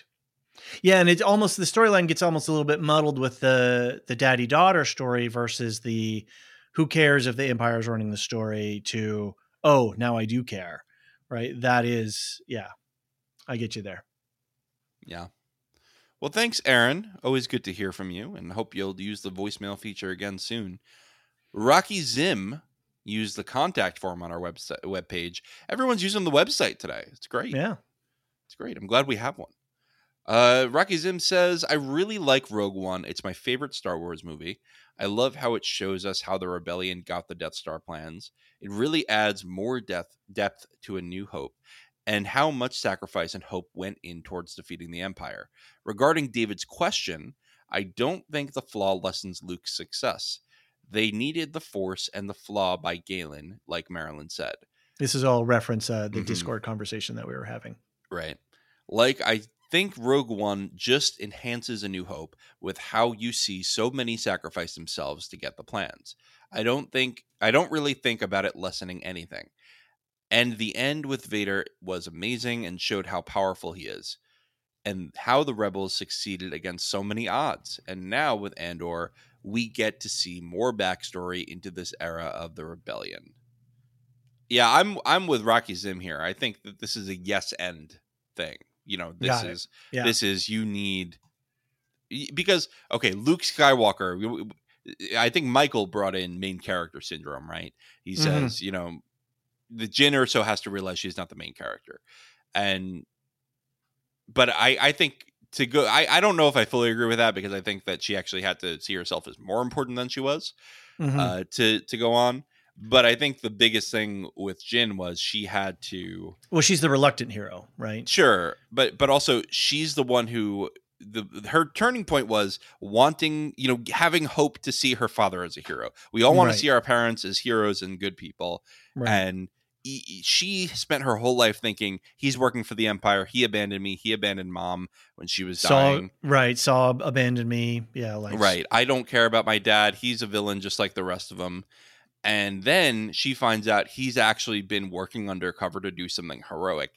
She latches onto that immediately. She's like, I have to make my dad's legacy mean something. Mm-hmm. Right. And that's that's one of the biggest things here. And and so I don't know if I completely agree with that, but I do think that this is a, you know, quote unquote smaller person, right? Compared Right. to Luke Skywalker. Luke Skywalker is the one who's gonna get his medals at the end of A New Hope and and you know be the the legend throughout the universe when we get to the sequel trilogy. But Jyn Erso and Cassian Andor laid the groundwork for him to succeed. And I think what this does so well, which Rocky Zim points out, is it shows how many sacrifices were necessary to Mhm. enable the heroes Yeah. to do their Yeah. And if we stretch that out further, not just from you know Chirrut and Bodhi and and and the you know the people that we have immediately in Rogue One, but we think that extends out much much wider, right? How many Yeah. how many people that we never encounter gave their lives to make this rebellion happen? and even if you look at the world today you know we we have uh you know a president meeting with a foreign president or a foreign leader and we say wow he's doing great up there. Meanwhile there was the briefer there was the you know all Right. the all the policy experts that helped him prepare. There's the translator. There's all these people that allow this to happen. Right. there's all these people that really you know worked to make things happen. You talk about um you know the paris climate accords.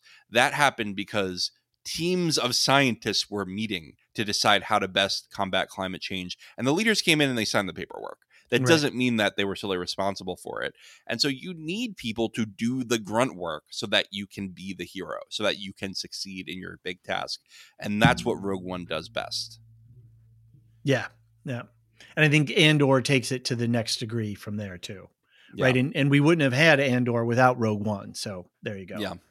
Yeah. Marilyn Arpukila. Who's that? She's she's here with us all the time. Uh, she says, "Hello, Lorehounds. It was great to do a live watch on this. My first ever that used the chat to converse. Nice because then one could simply watch and not have to listen to others' commentary. So we should plug really quick the live watch thing. Uh, we're using the Discord platform and we're streaming the movie, and folks can come in and we can use the chat feature. And like Marilyn just said, there's no talking heads or other voices, you know, uh, getting in the way of the movie, but we can all uh, chat and have fun and, and point out different things in the uh, as we go along in the movie. So we're going to do a live watch for A New Hope in February. We haven't picked our date yet, but typically we've been doing them on Saturdays. I don't know. I've been kind of thinking maybe we should do them Sunday evenings, but then we have a problem with True Detective is on right now on Sundays. Mm. So I don't know if it's going to work for this. Um, but it's a, a lot of fun. Don't feel that you have to stay for the whole movie. You can drop in, drop out. I've even made a little how to video to how to figure out the Discord interface to be able to, you know, watch the movie and, and have the chat open. Yeah, it's it's a lot of fun. And so I just really want to encourage everyone. We'll send a message out uh, on the Patreon with a date and uh, instructions once we get that settled. Cool. All right. So Marilyn says, first time I noticed they have a child. Find it. And it. this was an amazing one sentence character reveal. it was. That's pretty cool. Yeah. Yeah. When Jyn was fighting off her would be rescuers, all I could think of was, please stop running and let the Flerken eat you from the film Marvels. then later, when they're on Jedha and Jyn starts to do her solo fighting, I love the look on Cassian's face. And I particularly appreciated the look, the use of a character, Chirrut, who was clearly not a Jedi and yet was so one with the Force that he had an incredible ability to fight, even though he was blind. I'd like to see more of that kind of Force usage for things beyond merely fighting in sh- future shows and series. Completely agree with that. I think we've gone over that a number of times now already. Indeed. I want to point out one thing really quick that she touches on here and that we didn't talk about before, which is the relationship between Cassian and Jyn and whether you know you you ship them or not. The fact that as we're learning more about Cassian now, and we could have when we inferred a lot uh, to his character in with just the movie, that he's really a a, a a person unto himself, right? He's he's doesn't have a lot of close connections. He's like Cinta, right? He he's giving everything for the rebellion, and when he sees Jyn, he sees in some ways uh, uh, uh, somebody that he identifies with, and that he can admire, and he can have a kind of respect as an equal and a in in a way an intimacy, even if it's not romantic. Just like this Mhm. is a really good friend and this is somebody i have a lot of affection and, and feelings towards so yeah there's the scene in, in jedha what like marilyn points out where they're running around and he looks at how good of a fighter she is and he's just like damn right he's really Yeah. He's really taken with her, and then their embrace at the end is so tender and it's so intimate and it's so uh just like surrendering they're both they're both in exactly the same point surrendering themselves to their fates but they're not alone. They're they're there together.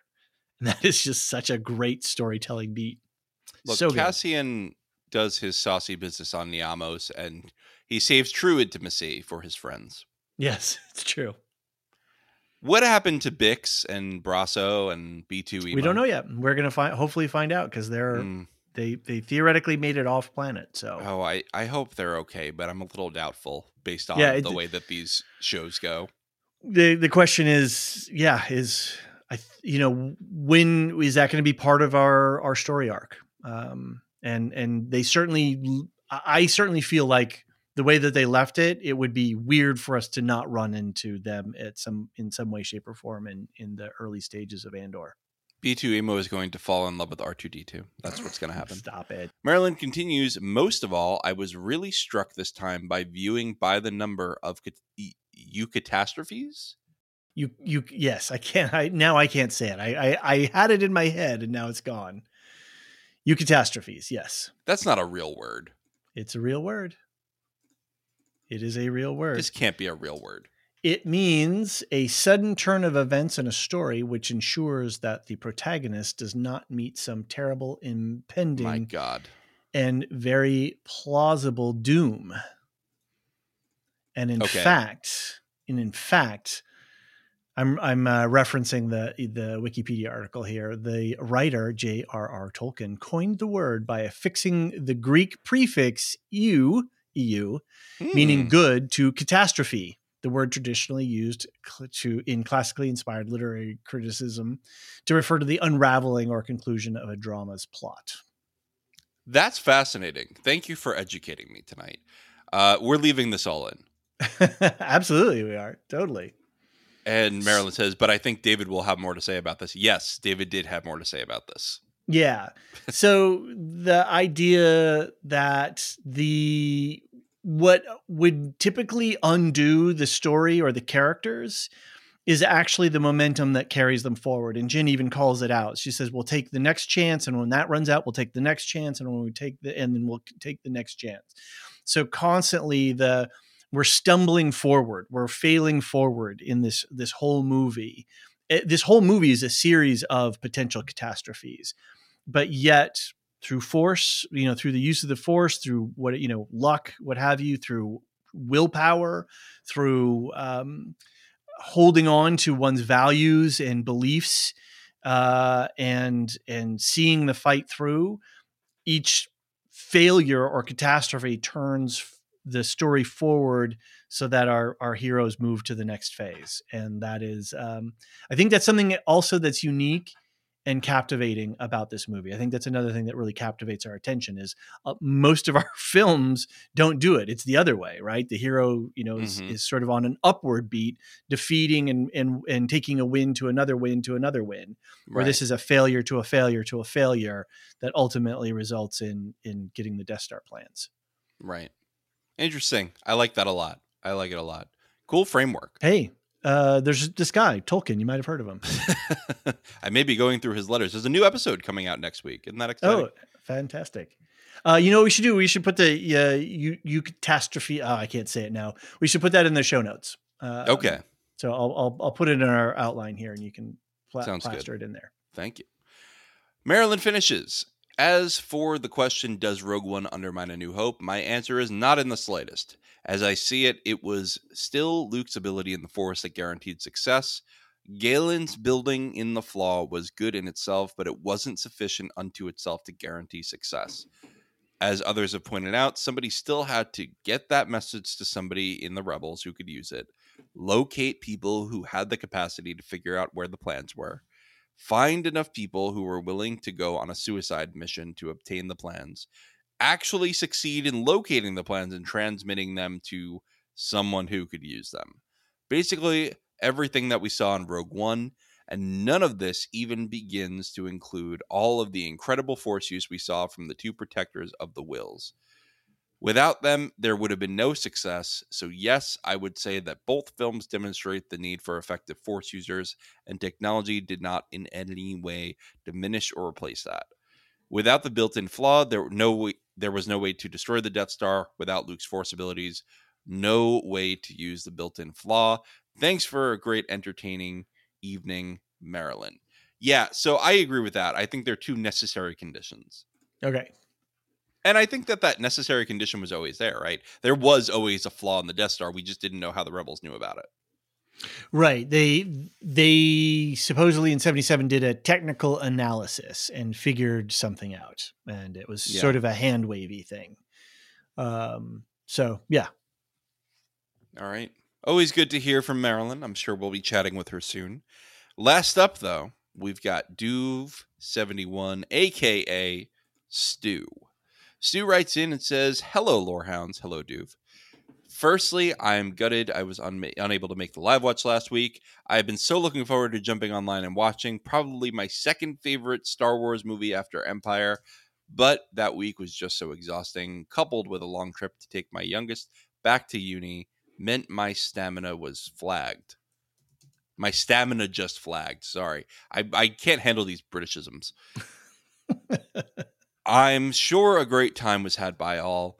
As it is one of my favorites, I was, of course, compelled to share my thoughts, especially on how the film not only pays homage to the original trilogy, but also carves its unique identity within the wider Star Wars universe.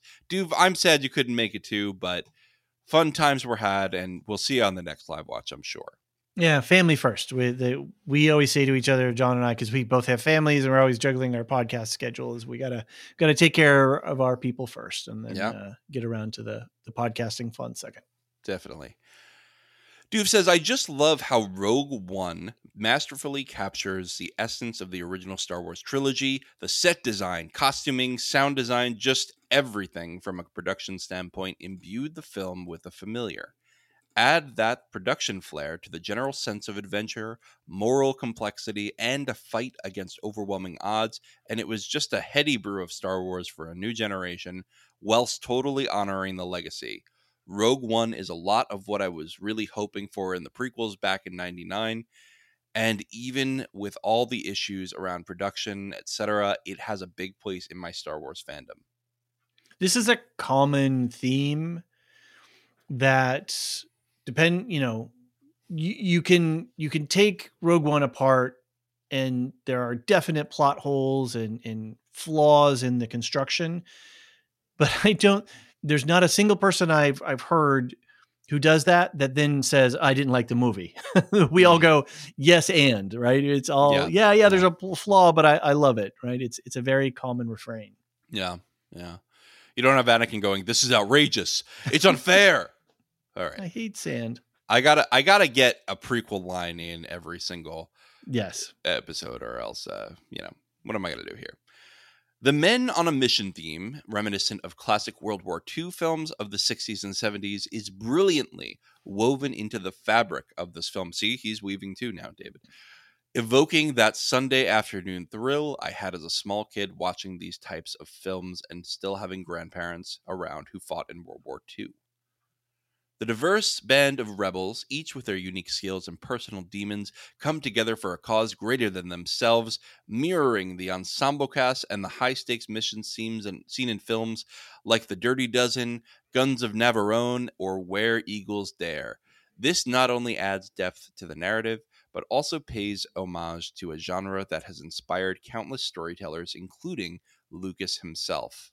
Yeah, uh, I think uh, Stu and I are are of that generation where we would catch these films uh, on TV, and they again fall into that zone of nostalgia where you just um, you just have the feelings that you do around these. And I totally agree that this has that high stakes, uh, high wire. Like, okay, we've got to come together for the mission, and uh, we got to roll the dice and, and hope for the best and it does. It has a very war feeling to it, and it I it I think intentionally has a very Vietnam era look to it as well in terms of the weaponry and the uniforms, and certainly with the location. Um, so it it adds to that mystique uh, around those uh, Saturday afternoon, you know, television, um, you know, war shows that we used to to to watch as kids. Well, you know my feelings on World War II movies, so I'm not going to answer that one. No. Gareth Edwards' distinctive di- directorial style, honed through his work on Monsters and Godzilla, brings a raw, visceral energy to Rogue One and leans into his visual style, character beats probably being the joints added by Tony Gilroy. His experience in guerrilla filmmaking is evident in the intimate ground level shots that for me were reminiscent of Saving Private Ryan and Band of Brothers. These rebels felt like the soldiers or commandos on a doomed mission, and having Gilroy most likely focus on character driven storytelling amidst the chaos of war added to Edwards' more visual beats to give a great end product. This approach makes the battles feel more immediate and personal, drawing the audience into the action and the characters' journeys. I'm going to continue here because there's more on this style. Uh, furthermore, Edwards' work on Godzilla is subtly respe- reflected in the art design of Rogue One, particularly in the depiction of scale and the portrayal of the Empire's machinery and architecture. You can almost see Godzilla's face in the looming walkers on Scarif, and the scale of them compared to the rebels on the ground made them a presence just like they were and in Empire. Great stuff. The monolithic structures and the imposing presence of the Death Star and Star Destroyers bear a resemblance to the awe inspiring, larger than life portrayal of Godzilla, emphasizing the David versus Goliath theme that's central to the film's narrative. There's a great scene when Baze fires a shoulder mount, uh, shoulder fired rocket um, at the head of the um, walker as it's coming out, and it does. It really does feel like a monster bearing down on you, uh, or even just a beat before that. When Baze sees the walkers coming through the clouds, and he's like, and he's running to, he's yelling to, uh, to um, uh, Chirrut, uh, run. You know, like there's this thing, like we got to get the heck out of here. It is really a good observation that I think Edwards's guerrilla style really lends to that. I think that goes into the uh, the idea that um, if Gareth Edwards has the right supports around him, he's a really great filmmaker and a really great camera operator and cinematographer.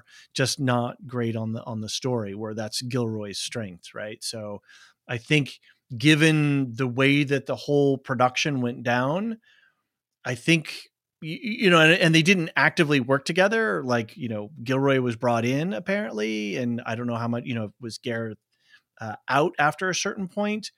But given all of that messiness going on, that we did get as good a film as we did, that's that's saying something for both the directors. So no shade on on either side, I think. Right. All right. Cool. Yeah, I, I think for me, again, I'm much more of a storytelling guy than I am a visual guy. So I I will always favor the Gil Gilroy approach. Right. right. But it's definitely good to have some eye candy for everyone too. And and I do think that, you know, the way that things are shot, you know, I always like to think of the most effective, you know, on the ground combat for me was the Battle of the Bastards with following Jon Snow right you know, through through that chaotic battle. That worked for me really well and that excited me even though I, that's not something i usually focus on. So it definitely makes a difference in this movie the fact that you have this you know this on the ground gritty conflict. Yep all right last thing from do for me rogue one stands as a remarkable addition to the star wars saga successfully blending the old with the new and showcasing what was really a joint venture between edwards and gilroy into a unique vision there you go its ability to pay homage to different genres and filmmaking styles while delivering a story that feels both fresh and deeply rooted in Star Wars lore is nothing short of cinematic brilliance. Yeah, high praise.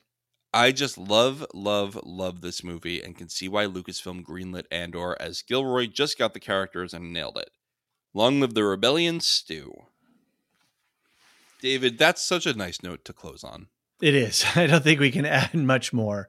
There are a million details in this movie, uh, and you could do literally a shot by shot breakdown if you wanted to, but uh, I, I think we've uh, we've hit all the salient points. And we're already almost two hours in, and this, There we go. we didn't even do a scene by scene. So, uh, perhaps we should talk about quickly our Patreon, our show show notes, and whatnot. And maybe you could take the lead since I've read pages of feedback now. absolutely, absolutely. Well, let's talk quickly about our Patreon and the benefits to being a subscriber. Our ad revenues are really fickle. And while we don't do this as our full time job, uh, we do have a lot of costs that we have to pay for. As well, we have a number of co hosts that we work with, and we want to make sure that they are able to partake in the success of the podcast as well. So, um, if you are a subscriber, just know that your support goes out to supporting all of us and making sure that we have all the tools, uh, pay for the website and the domain and the software that we need. And so it really makes a difference to us to, to have material supporters. The one of the benefits that you get now is uh, something we call the show tracker, which is this cool database thing that we've made that tracks all kinds of titles of, of TV and movies that are coming up in a year it's not everything that we're podcasting about, but it's stuff that you know it's it's increasingly harder to pick and choose. And we have al- we have sort of this pablum of an algorithm of what the algorithms shove at us. So it's kind of hard to think what what do I want to watch? What what do I uh, what am I interested in? And uh, this tool is something that can help you look out into there and, and see what's on when. Uh, so it's it's a pretty cool thing, and that's a Patreon exclusive. You also get uh, our second breakfast podcast, which is where John and I talk about our lives, the things that we're doing, playing, watching, that you know things that we're not podcasting about, as well as an opportunity for subscribers to write in and talk about what's going on with them. We just really try to build that community sensibility with everybody. Um, as well, we have the Detectives Journal for our True Detective coverage. I'm putting together all my notes of clues and Easter eggs and character guides from True Detective season four and putting that all online for folks. And that's again another uh, exclusive benefit. So uh, the last thing I'll say is come and go as you need. You know, not everybody's finances are uh, the same. And so if you want to pop in and just support us for a little while while you're watching a particular show and then unsubscribe, totally fine. Don't worry about it. We appreciate all of your support. Uh, as part of, well, it's not a Patreon benefit. I mean, it's open for everyone. We have our Discord and we've got a, a pretty fun community there. We've got some ser- server boosters, Gnarls, uh, Aaron K, Opus the Machine, John, even you boost the server. We've got a few mods. We've got Aaron K and uh, Adrian and uh, Josh the Black helps out a little bit. And who am I forgetting? I'm forgetting one other person uh, because it's late. And uh, Adrian, oh, Brian 8063. That's who it is. Uh, they help out uh, with channels and uh, maintenance and that kind of stuff.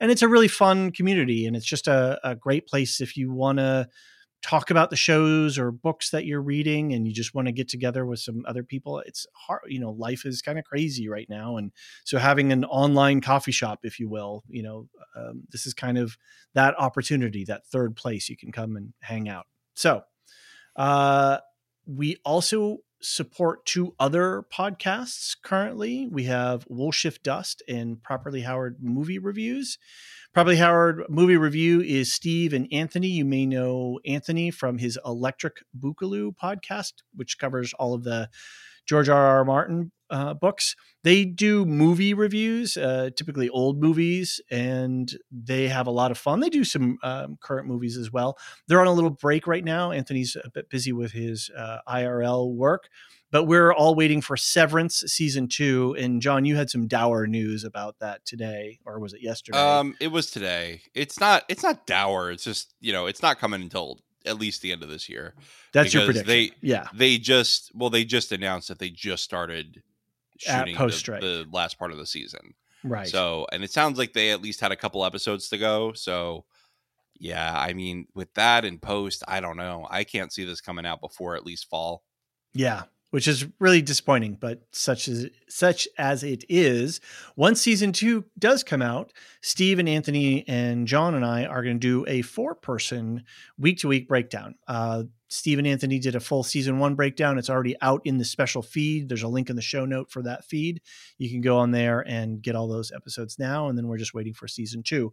Wool Shift Dust, that's Elysia's channel. Uh, Alicia does a lot of work with us on the MCU and other things. She is getting ready for some more Dune coverage. She, uh, I think they just released the Silo chapter on the Silo uh, Wool Shift Dust um, uh, book club. Uh, Three Body Problem is also on her horizon, and I know she's working with Jean on some comic DC MCU type stuff as well. So links for those are in the show notes. For us, for February, gosh, we are, have to get into our February programming, don't we, John? Mm-hmm.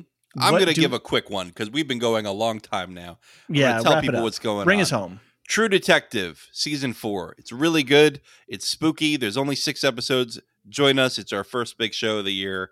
David, you're putting together a crazy detective notebook. I think you mentioned it already with Patreon benefits. So uh, don't need to go too much into that, but there's plenty of great stuff going on over there. Plenty of theory crafting in the Discord. Join us for that. Brandon and I are going to be talking about Final Fantasy VII Remake in February. We're about to record that, even though we've moved the podcast recording date about six times now. It's going to happen soon. And so get your feedback in too if you want to chat about that. You have a few more days to do that. Uh, we're going to be moving on to A New Hope in February with the Star Wars stuff. Uh, Earthsea is coming back in February. Silmarillion stories. Um, you put out What If and Echo, and we did Fargo season five as far as things that just came out. We did uh, Um, Masters of the Air. Masters of the Air. How could I forget? Actually, I listened to that even though I didn't watch the second episode because I was curious. I've n- I don't think I've listened to a you and Brandon podcast before, and I was like, this is this is good chemistry. Oh, good. nice. This nice. That's great. We're going to Um, do a second part to Master of the Air when the season wraps. So we've got one pod that covers uh, episodes one and two, and then we'll do another one that wraps up at the end. Cool. All right. I think we're we're considering some other stuff. We talked about some Star Wars stuff coming. Um, we'll keep our eye out for news about House of the Dragon, Rings of Power, The Boys, The Acolyte, etc. Uh, for now, let's just say a quick thank you to our patrons before we get out of here. Our Patreon lore masters get a special shout out every episode. They are Samartian, Mark H, Michael G, Michelle E, David W, Brian P, Nick W, SC, Peter OH, Bettina W, Adam S, Nancy M, Duve71, Brian8063, who's a Dunadan, Frederick H, Sarah L, Gareth C, Eric F, Matthew M, Sarah M, DJ Miwa, Andra B, Kwang Yu, Deadeye Jedi Bob, Nathan T, Alex V, Aaron T, Sub Zero, Aaron K, another Dunadan, Dally V, Gnarls, and Adrian, who will always be last but never least. And is also a Discord Dunadan. Dunadan. Man, I'm saying all the words weird because it's been two hours. So, uh, David, I think it's time we get out of here because Sure. I'm my brain is melting from the force, the force will of Darth Vader or something. That's I don't know. Right. Yeah, it's it's devolving. Uh, special shout out to Nancy M. Thanks, Nancy, for the photos. I appreciate it. All right, John. I guess I will see you on uh, the next podcast on True Detective episode four. I think will be our next. See you there. The Lorehounds podcast is produced and published by The Lorehounds. You can send questions and feedback and voicemails at thelorehounds.com slash contact. Get early and ad-free access to all Lorehounds podcasts at patreon.com slash the Lorehounds. And connect with us on Twitter at The Lorehounds. Any opinions stated are ours personally and do not reflect the opinion of or belong to any employers or other entities. Thanks for listening.